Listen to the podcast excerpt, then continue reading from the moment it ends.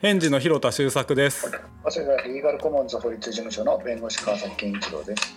えー同じく弁護士の福島武史です。えこの番組はイノベーションと法律の関係に詳しい弁護士の川崎さんと福島さんそれから、えー、と私リサーチャーとして世界中のイノベーション事例を研究している、えー広田とで、えー未来の社会がどう変わっていくのかということを法律というフィルターを通して考えていく番組です。ということで、えー今日もですね遠隔での収録ということなんですけれども川崎さん福島さん家からの収録どうですか？やりづらいですか？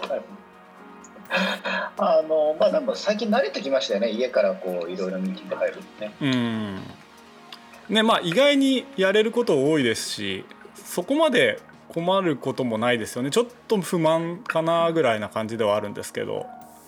そうですね。まああのオンオフの切り替えがしにくいとかそういう別の問題ありますよね。ああ一日中オンラインミーティングやってると。実用上は、うん、そううん。実用上は問題ないですけど、あのなんていうかずっと仕事しちゃうみたいな問題は別にあるなと思ってますけど。うん、なんか切り替えとかできてます？なんかちょっとほらね川崎さんも福島さんもまあね僕なんかに比べたらむちゃくちゃシリアスな仕事をされてるのでなんだろうなまあ、ある種の息抜きとかないとちょっと神経おかしくなっちゃうと思うんですよ。なんか。おかしくなってますね。いやそう笑えないか。いやいや大変だと思うんですけど。なんかねあのもちろん仕事はね一生懸命されてると思うんですけど。ちょっとオフの時とかってどういうふうにしてます？オフがそもそもないですか？でもやっぱあれじゃないですか？その通常はやっぱり仕事終わった後ちょっと一杯飲みに行くみたいなのがあの一つの切り替えのねあのなんというか機会になってたと思うんですけど、今そういう機会がもうねお店やってないですから。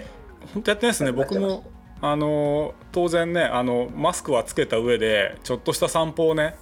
やるんですけどあの家から歩いて旧山手通りを通って、えー、と恵比寿まで歩いてそこからまた帰ってくるみたいなことをやってんですけど壊滅的に店がやってないですね。うん。壊滅的ですよね、うん、でコンビニでもですねトイレを貸してくんないんですよ最近。まあちょっとそこから感染しちゃうってこともあるので、まあ、散歩する時もですねちょっとたまにトイレに困ったりとかしていやーなかなか難しいなと思ったりはしてるんですけど。福島さんどうですか？なんか仕事忙しいというかまあそのんなんか精神的にも大変なことが多いと思うんですけどうん、まあそうですね。うんやっぱなんかこう休め休めないですね。このなんかこう事務所がこうリモートになっても1ヶ月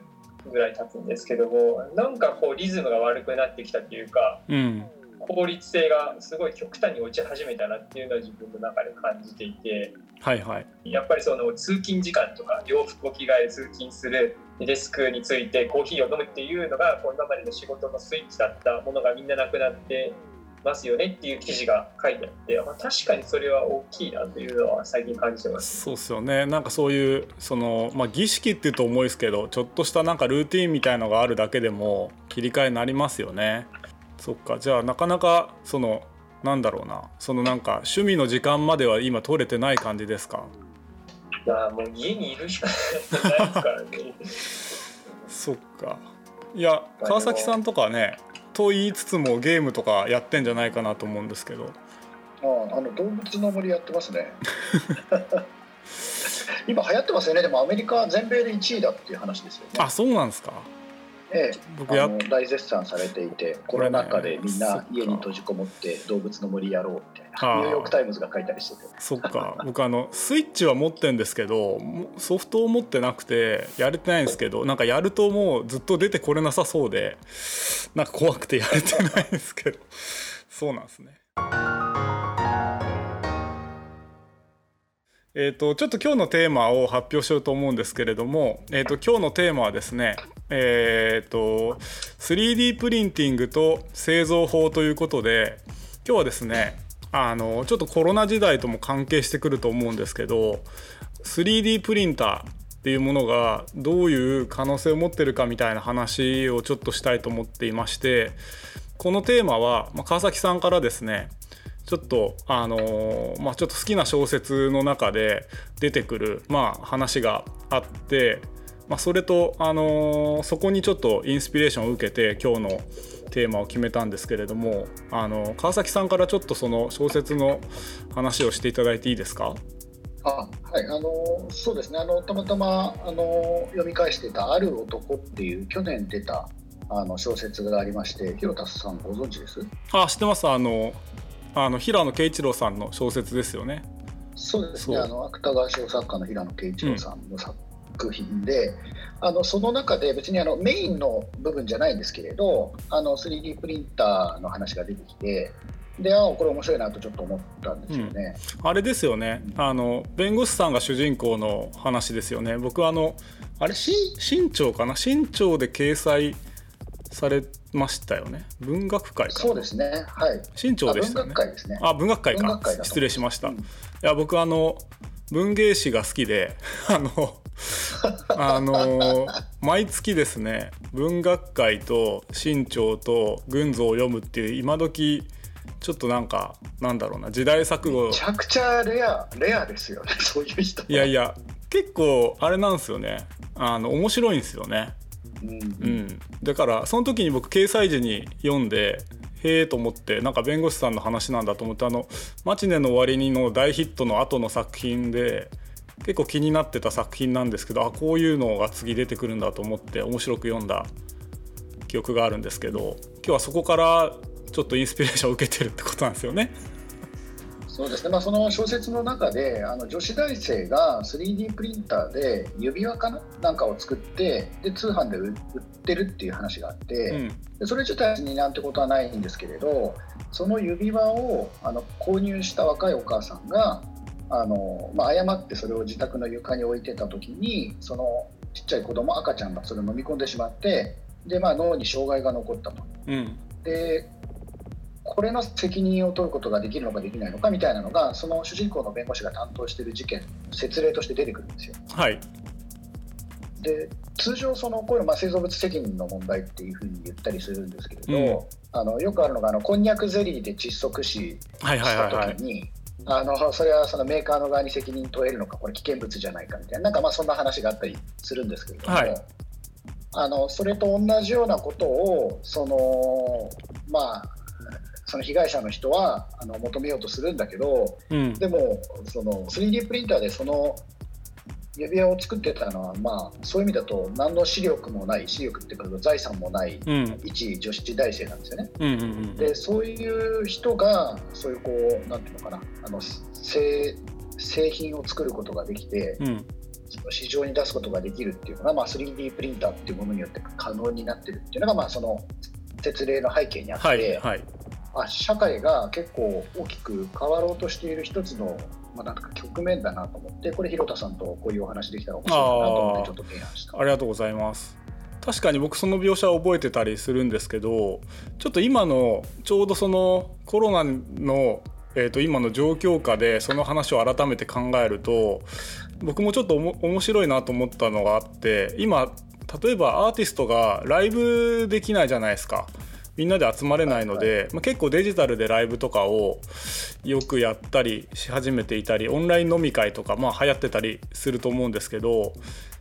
でそれってやっぱりそのある種そのものがいわゆるそのものがなくてもできることはオンラインである程度そのまあやれたりすると思うんですけど、まあ、これからですね例えば、えーとプロダクトデザインやってる人とか個人でなんか作れる人たちももうちょっとなんかこう外に出れないんだけども自分でなんか物を作って誰かに届けたいと思う人、まあ、出てくると思うんですよ。あの当然歌が歌える人とか踊りが踊れる人はオンラインで自分のそれ見せればいいと思うんですけどなんだろうな自分でなんかそれこそピアスを作ってみたいとかそういった時にあのちょっとなんかそういう発想をするようなクリエイターもねこの先出てくるような気がしていてとなった時にまあそれってなんだろうなまあ今すごく危機的な状況ではあるんですけどそのクリエイティブと創意工夫によって、まあ、また新しいそのうんなんか流通の仕方とか表現の仕方みたいなものがまあなんだろうなあのいいか悪いか置いておいて結構できるようになると思うんですね。その時にある種いい可能性もたくさんあるけれどもうんといろいろリスクも考えられるしなんかそういったことがあの産業界レベルじゃなくてその個人でできるようになってくると、まあ、社会もだいぶ変わるだろうなと思っていてなんかその辺のこととかもちょっと今日3人で話せるといいなと思ってるんですよね。うん、そうですね、うん、ちなみにあの 3D プリンターの、うん、あいいですか？今,、はいはい、今の話。はい、多分ね 3D プリンターの話を考えるときにセットになるのが 3D スキャナーだと思うんですよね。はいはいはい。で 3D プリンターって要はその 3D データを樹脂とか、うん、あの金属とかであのこう積み重ねていって、まあ、ものを形作りとつまり情報を情報というかまあデータを、うん、あの具体的なものに変えるっていうのは 3D プリンターですけど逆に 3D スキャナーっていうのは、うん、その実際にもう世の中に存在するものの 3D データをスキャンして取り込むと。これ2つはセットでつまり物をスキャンしてデータ化してデータ化したものを 3D プリンターでプリントするっていうこの両方が備わることによってまあ、ある意味その物質と情報っていうものを行き来することができるっていうふうになると思うんですね。はい、そこがすごく面白い点だなというふうに感じてますね。つまつまりこれまでの製品って割と物質情報を、まあ、一つに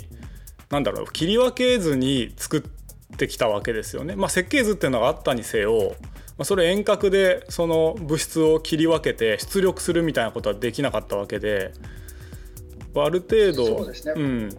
あの設計図ってもともとあったしあのそういう意味だと作り方を、まあ、レシピであったりあの設計図っていうのを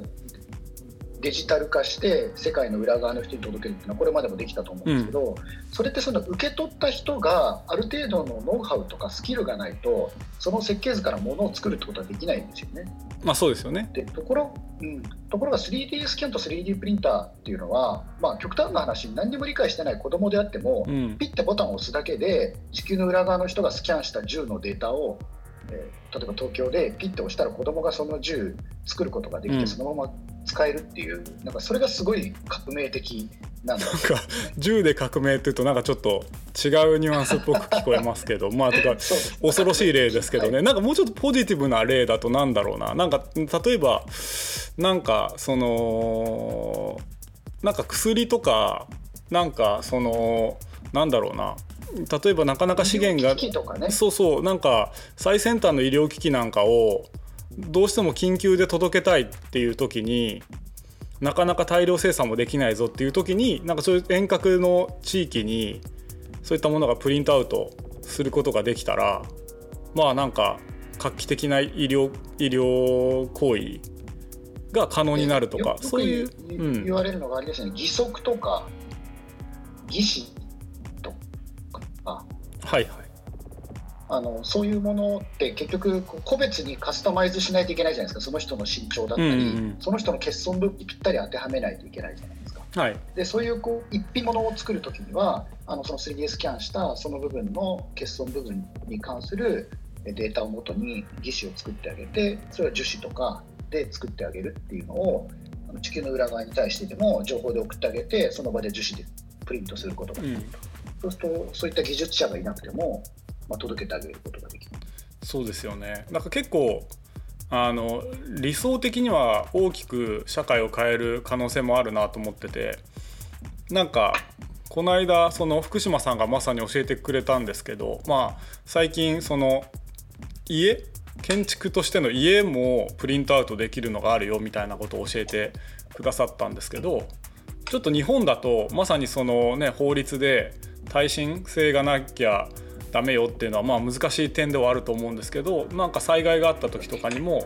まあなんかその家の家のなんだろうあの柱とかなんかそういった作る部品をですねプリントアウトすればその場で簡易的に家が作れたりするなんてこともあるのでな今までのそのバリューチェーンみたいなものをすっ飛ばしてある種ピアトゥーピアでなんかこう物が転送できちゃうものというか形というかアイデアが転送できちゃうっていうのはしかもそれがものとして出力できちゃうっていうのは、まあ、かなり大きな話ですよね。ね実際使ったことあります？でも川崎さんとか福島さんって。私はですね、えっとあのまあ、遊びみたいな形で、はい、あのそうですねあの 3D であのうちの事務所のロゴみたいなのがですねあのちょっと書いてきてあそうなんです、ね、それを樹脂でこうやって塗り固めてあのキーホルダー作るみたいな、はいはい、あのそこ試しみたいなのやったことあります。なるほど。僕なんかはですね大学あんま知られてないんですけど僕もともと理系でえっ、ー、とですね機械工学科にいたんですよ。だからね実習でね、全員やらされてんですよ。あの当時ね確かね CADCAM 研修っていうのがあって CAD っていうその 3D でなんかその設計図を書くやつがあるんですけどそれ自体をそのいろいろデータとして取り込んでで樹脂でそれをプリントアウトするっていうことなんかはやっていて当時まだ全然そういうこともですねその大学の研究室レベルではそういった 3D プリンティングの結構高い機械が当時まだ高いんですけどあったんですあったんでへえと思ってたんですけどそれがだんだん今安価になってきていてまあやっぱすごく技術革新が進んでんだなっていう気はしていて、うん、多分好きな人は好きですよね。かつなんかあの聞くところによると結構海外のあの小学校とかのいわゆる図工の時間なんかも今めちゃくちゃ大きく変わってるっていうふうにあの聞いたり僕も視察したことがあるんですけど、ね、あのこれ川崎さんとも一緒に行きましたけどエストニアのね小学校に行った時にすごくびっくりしたんですがエストニアって結構 IT の先進国で、ね、あの国家を挙げて結構 IT の技術をすごくみんなでその進めてるというか研究開発進めてると思うんですけども小学校の時から図工の時間に 3D プリンターの使い方とか教えたりして日本のその暗記型のあの学習ではなくて割とそのクリエイティブ型というかその創発型の授業に取り組んでていろいろそのなんか作りたいゲームみたいなものを実際に子どもたちに作らせてみたりとかプロダクトとかも自分たちでおもちゃを自分たちで遊ぶやつをこう作り上げていく中で自然とそういった技術を使いこなせるようにするみたいな教育をやっててなんかそういう子たちが育ってくるとまた面白い世の中になりそうですよね。そうですね。だからあの、うん、一緒にその行ったギムナジウムですか？あのエストニアでしたよね、はい、あそこで私すごい面白いなと思ったのがあの階段の踊り場みたいなところにあのチェスが置いてあったじゃないですか。あありましたね。はい、チェスの盤と駒が置いてあってで子供たちだから駒がいくつかなくなってるんですよね、うんでなくなったコマをあのチェスのコマってあれ立体ですけど、うん、あの自分たちで 3D プリンターで作っていてでなんでそれが分かるかっていうともともとのコマは金属製なんだけど 3D プリンターってあの樹脂で作るので、はい、色が違うと、うん、だからそのビショップとかルークとかあのポーンとかがでまあコマの名前ですけどいくつか全部その樹脂で待っていてあ子供たちが自分でこれこうやって作ってやってるのかってすごいなっていうふうに感じたのを覚えてますね。あああれは結構衝撃的でしたよね。なんか自分たちがそんなねあの教育を受けてないから。あの、まあ、図工の時間っていうとねなんか木工とかやったりとかした思い出しかないんですけどあんな授業受けてたらすごい楽しそうです。あ授業っていうかあれ自発的にやってんですよね子どもたちがね。だからそれがまたすごいなと思うんですよ、うん、つまりもう当たり前のように使いこなしてるっていうのが、うん。すごいなと。いや面白いですよね。だから多分子どもたちの世代でだいぶ変わるかなとは思っていて例えばあのカナダにですねカルガリー図書館っていうのがあるんですけどそこの図書館は、まあ、未来の図書館っていう構想であの普通図書館って本がたくさん置いてありますけど、まあ、そこのカナダの図書館はですねあのー、なんだろうあの本の代わりにですねまさに 3D プリンターとか音楽とか映像の編集ソフトとか、パソコンの貸し出しが自由になっていてでなんだろうななんか自分でウェブサイトを作ってみたり自分でそういうプロダクトを作ってみたり IoT でちょっと動くようなロボット作ってみたりとかっていうものをまあなんか放課後学べるような場所になっていたりするんですよね。だから図書館っていうのはなんか知識をですねまあ絵に行く場所であるっていうところがちょっと再定義されていてなんかそういうふうにちょっと創発しながらで学ぶ。学ぶっていうもののなんか目的がなんかそういうそのクリエーションっていうことにあるよっていうことが、まあ、ちゃんと意図されていてなんだろうなすごく意欲的にあの学ぶことができるような場所もあってなんかそういう発想を持ってる人たちが、まあ、これからねどんどんどんどん面白いことやっていくのかなと思うしまあちょっとコロナの期間にですねなかなか家から出れないからなんか家にこもっていろいろ面白いものを作り出す人が出てくるのかもなとも思ってるんですよね。だからこの辺はですねすごく面白いテーマかなということでえっ、ー、と次回のですね、えー、と放送ではえっ、ー、とですねじゃあ具体的にこのあの 3D プリンターをま使っていく上で、まあ、いくつか超えなきゃいけないそのハードルみたいなものもあると思うんですよ。当然その製造物責任法っていうのもありますし、まあ、著作権の問題なんかも結構複雑に絡んでくると思うので次回はその辺について、まあ、福島さんを中心にいろいろお聞きしたいと思います。ということでまた次回よろしくお願いします。よろしくお願いします。